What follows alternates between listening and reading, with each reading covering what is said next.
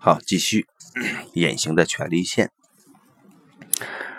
呃，是谁啊或什么决定你做生意的策略？你很难只用经济的运算做好决策。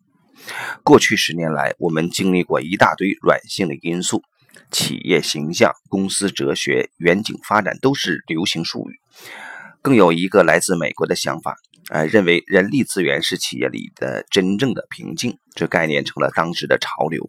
但无论你如何界定你的目标和策略，你的企业都不会只按照你自定的任务和目标运作，它还有看不见的法则决定。各种美好和糟糕的时刻都是它用最大的力量运作而生的。系统法则的运作是隐形的。因为这些法则隐而不显，所以组织里的人常常没有发现他们的存在。我们该怎么感觉到他们有所影响呢？啊，这么说吧，要如何才会注意到我们违反了身体的生物法则呢？比如说跨年狂欢时，答案是，呃，第二天早上的宿醉会让我们知道。当我们尊重生物的极限和法则，我们会觉得身体舒服、很健康。同样的，身为人际系统里的成员，当我们遵循系统的规则，就会感觉得到了支持和力量；当我们忽视这些规则，就会感觉自己变弱了。而在企业里，表示系统法则受到破坏的典型症状是：员工和客户突然离开，内部啊权力倾轧啊，并相互暗中破坏。业务量急剧下降，或是出现杀伤性极大的停滞。没有系统的知识啊，财务重组的基础会很薄弱。然而到目前为止，这些警铃通常都被曲解了。当主管阶层发现事情变得迟缓、卡住了，市场占有率和业务量下降，员工离职率增加时，他们会怎么办？他们会要求改组和财务重组。可能以一些已进行改组的明星公司，让我们看到这些动作的成效有待考察。首先，不是所有的问题都能以控制来解决。其次，若财务重组者啊忽视这种情况下系统对于人的影响，不管利益多么良好，都可能把事情弄得更糟。系统会做出仿佛面对侵略时的反应，调动最后一批可用的资源来产生反效果。它和人类免疫系统的运作方式很像，免疫系统也会用制造预警症状的方式来响应攻击。人类的系统啊，家族、公司、组织。会力图存活，因此会保护成员不受外在的攻击伤害。如果一项系统原则受到严重的干扰，它就会用无法控制的效应，下意识的重新找回平衡。而这种现象是怎么产生的呢？公司以人、信息、科技的网络在运作，和其他的网络息息相关，例如客户、市场等。这个网络的一举一动都会影响所有的人事物，因此，网络知道什么是好，什么是坏，什么会让整体变弱或变强，只是不会说出来而已。当网络的某些部分啊相互倾轧或是脱离整体，这个系统就会运作的很糟糕，而问题经常就发生在这个时候，像警告你的账户透支了一样。在公司、部门、团队和或组织的呃实务工作中，有一些原则总是不断出现，也就是系统据以运作的法则。无论组织的规模大小、种类是什么，顾问和研究者都观察到，这些系统里的人就像梦游一样，在重在重视啊或忽视这些原则，而且反应很明确。当法则被遵守了，他们就觉得工作环境很和谐；当法则被破坏了，他们就会有困惑的反应。接下来，我们会概述系统中一些重要的法则和原则，啊，解释他们的基本的一些运作。原则一：尊重啊，必须承认事实原貌。必须承认事实原貌是什么意思？第一个意思是，事实是无法否认的。要能够采取行动，系统里所有的成员都必须承认并尊重啊事物的原貌。尽管听起来就这么简单，可惜做起来没这么容易。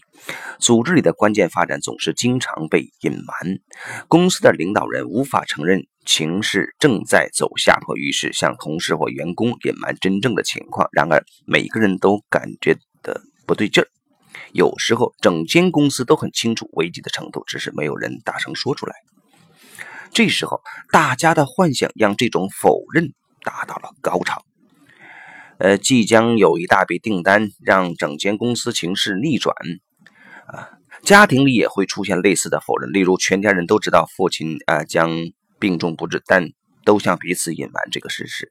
但是，只要所有人都放下否认的态度，面对事实，一起承认这个情况真正的现实，就会产生让人解脱的效应，使系统迎向解决之道。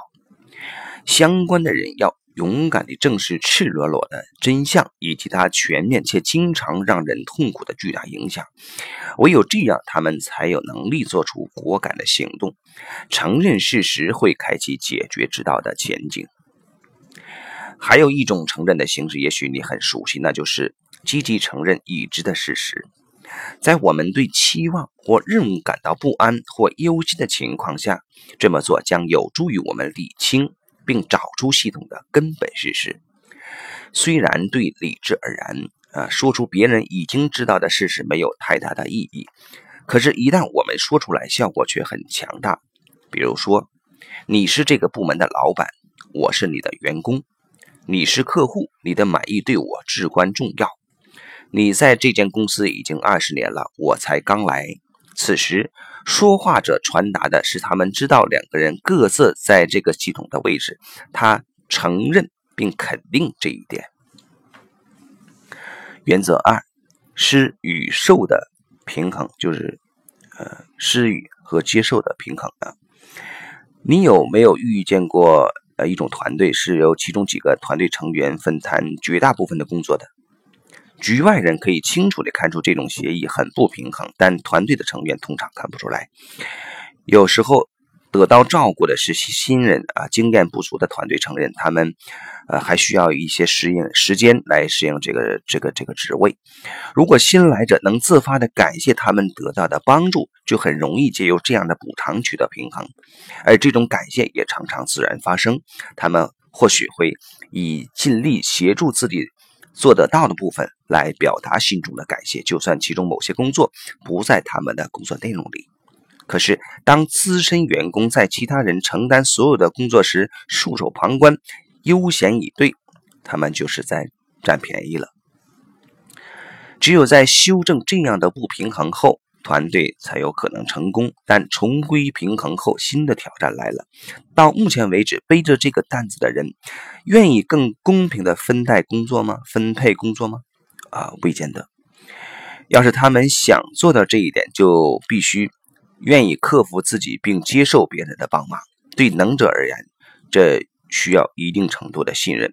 对他们来说，这么做说不定比所有事都亲力亲为还困难。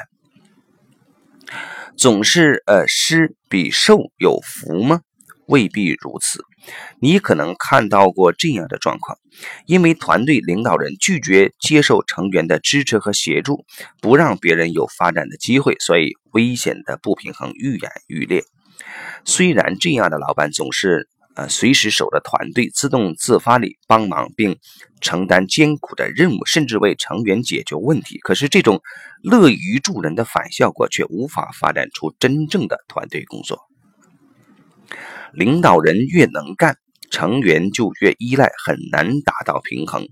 当团队成员没有机会好好表现，他们很快就会感到自己无用武之地啊！因此，不是离开公司，就是对工作意兴阑珊啊。俗话说：“施比受有福。”在宗教的脉络下啊，或拳击场上可能是如此，但就系统而言，这句话会带你走上错误的道路。施与受的平衡，在更大的网络下是如何运作的？这平衡在牵涉多个国家时还有意义吗？看看目前大规模并购有有多在意股东的程度吧。如果一间公司的领导人只看见股东的价值，或许就会忽视员工付出的努力。然而，公司的成功也该感谢这些员工，但他们的成就却被视为应该的，没有得到承认或适当的补偿。当小公司或群国在被并购或所谓的全球化之后变得两手空空，这样的不平衡就隐含了啊最大的潜在危险。当然。大船不会因为往一边倾斜而说沉就沉。然而，虽然一开始它好像在毫无危机的情况下朝向成功之路开锚行驶，但危机会在突然之间爆发，变得显而易见。因此，平衡可以说是成功并购的根本原则。三，人人都有归属的权利。我们属于好几个不同的社会系统，我们属于我们的原生家庭啊，目前的家庭以及一个或一个以上的工作系统。但你是否想过，如果有人挑战你归属你家庭或你公司的权利会怎么样？不幸的是，这种情况越来越常见。在重组和并购的过程中，归属权长期遭受漠视。公司和职位有了改变以后，新体系里常常没有人知道多年以前到底是谁创立了这间公司，或是大家故意不再提到创立者。然而，归属权是没有时效的。创立者和目前的领导人一样，都归属于这间公司。退休的，在没赚钱的时候被解雇的员工也一样。因此，当众人用善意记得他们时，公司会更有力量。这些员工和创立者一样，都曾经属于这间公司，也为目前的公司打下了根基。而且已有事实可以证明，将公司创立者的照片挂在适当的位置，向他们的地位致敬，会带来极佳成效。你知道这类让你。瞻仰创立者的半身像、公司历史的镜头、老产品或机器的房间或门廊在哪里吗？这种有意识的纪念虽然具有正面效果，因为员工和访客都喜欢住宿观赏，人们可以感觉到今日成功的根基在这里被看见、致敬了。另外，当有严重的不公产生时，带来的带来的影响可能是非常巨大的。有间知名的公司和一间子公司一直合作不顺，结果发现原本的犹太老板在第三帝国时期被迫以低的荒谬的价格卖给这间公司。这说明从系统上来看，除非创立者和老板得到承认和敬意，否则不可能成功。也有些情况是某个人无法再继续归属这个系统，必须排除，例如犯下严重的罪行等。但我们必须允许每一个属于系统的人都归属这个系统，就算曾经被免职的人也一样。除此之外，当有人企图诽谤公司的领导人并夺走他的权利时，他不仅要负担法律上的恶果，还要承担系统上的后果。原则四：先到者的位阶优先于后到者。在一个公司重组的过程中，新的生产部主管准确地指出错误，提出可能进行的削减成本动作，并开始大力扫荡。他认为这个部门是个耻辱，要为这个耻辱负责的工程师和主要员工在工作时根本就是在睡觉。他说：“都是这些人把公司拖垮了。”身为新主管的他决定彻底整顿一番。于是他引进许多合情合理的方法，不过效果似乎都无法持续太久。其他的员工并非心悦诚服，他越是为他们加油打气、鞭策鼓励，他们就越发懒散无精打采。怎么搞的？解决之道是：新主管要从最后来的位置领导。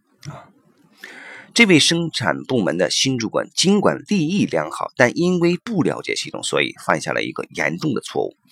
身为新来者的他，在这个系统的序位里是最后一位，可是他却表现的好像他在第一位一样。于是整个系统对这种冒昧产生激烈的反弹。这个人是新的主管。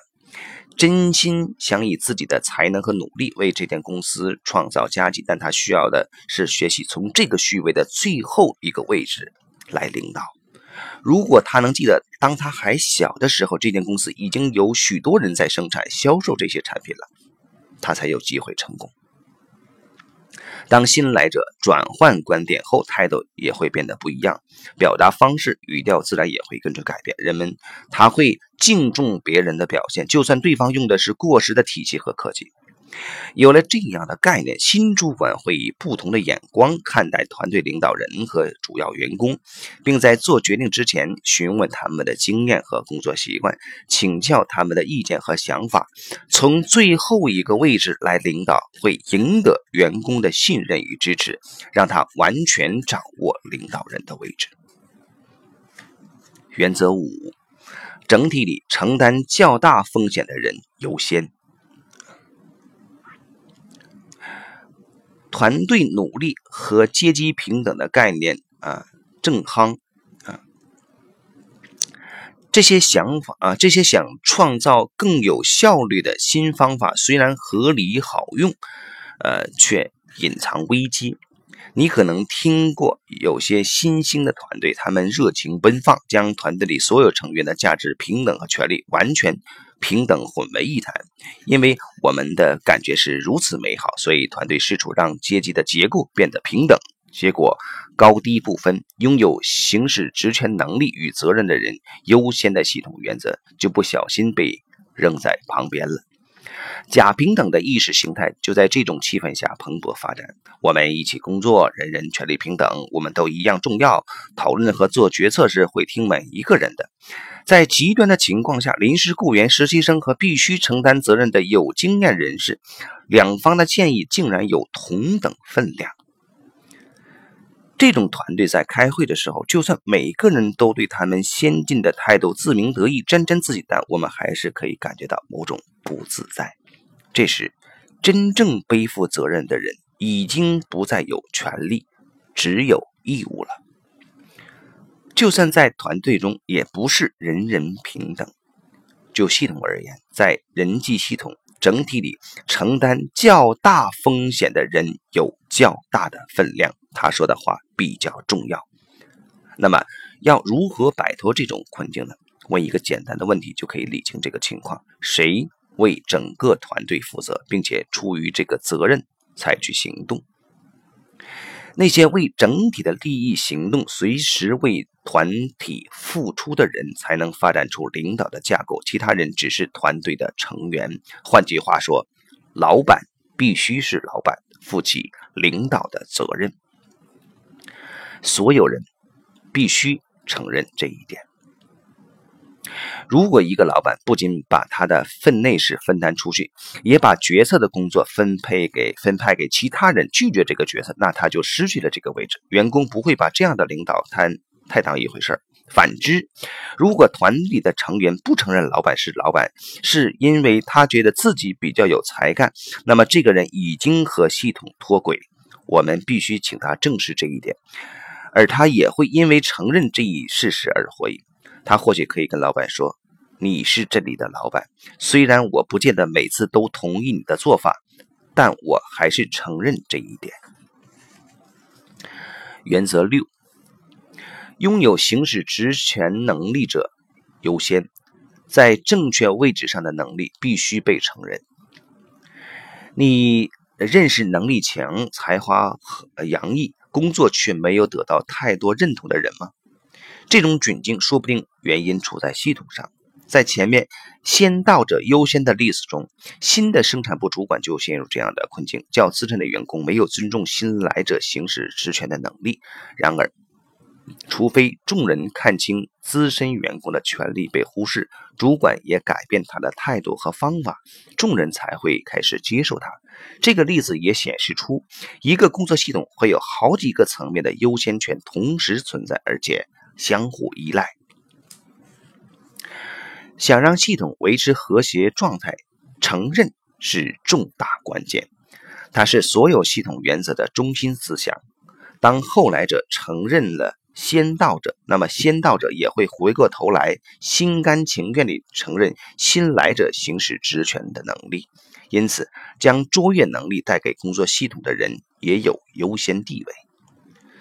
特殊的专长和表现也需要被认可，显著的成果和优秀的专业经验亦然。认可和承认既是系统平衡的基本法则，也是达到平衡的方法。好，第一章内容就到这里。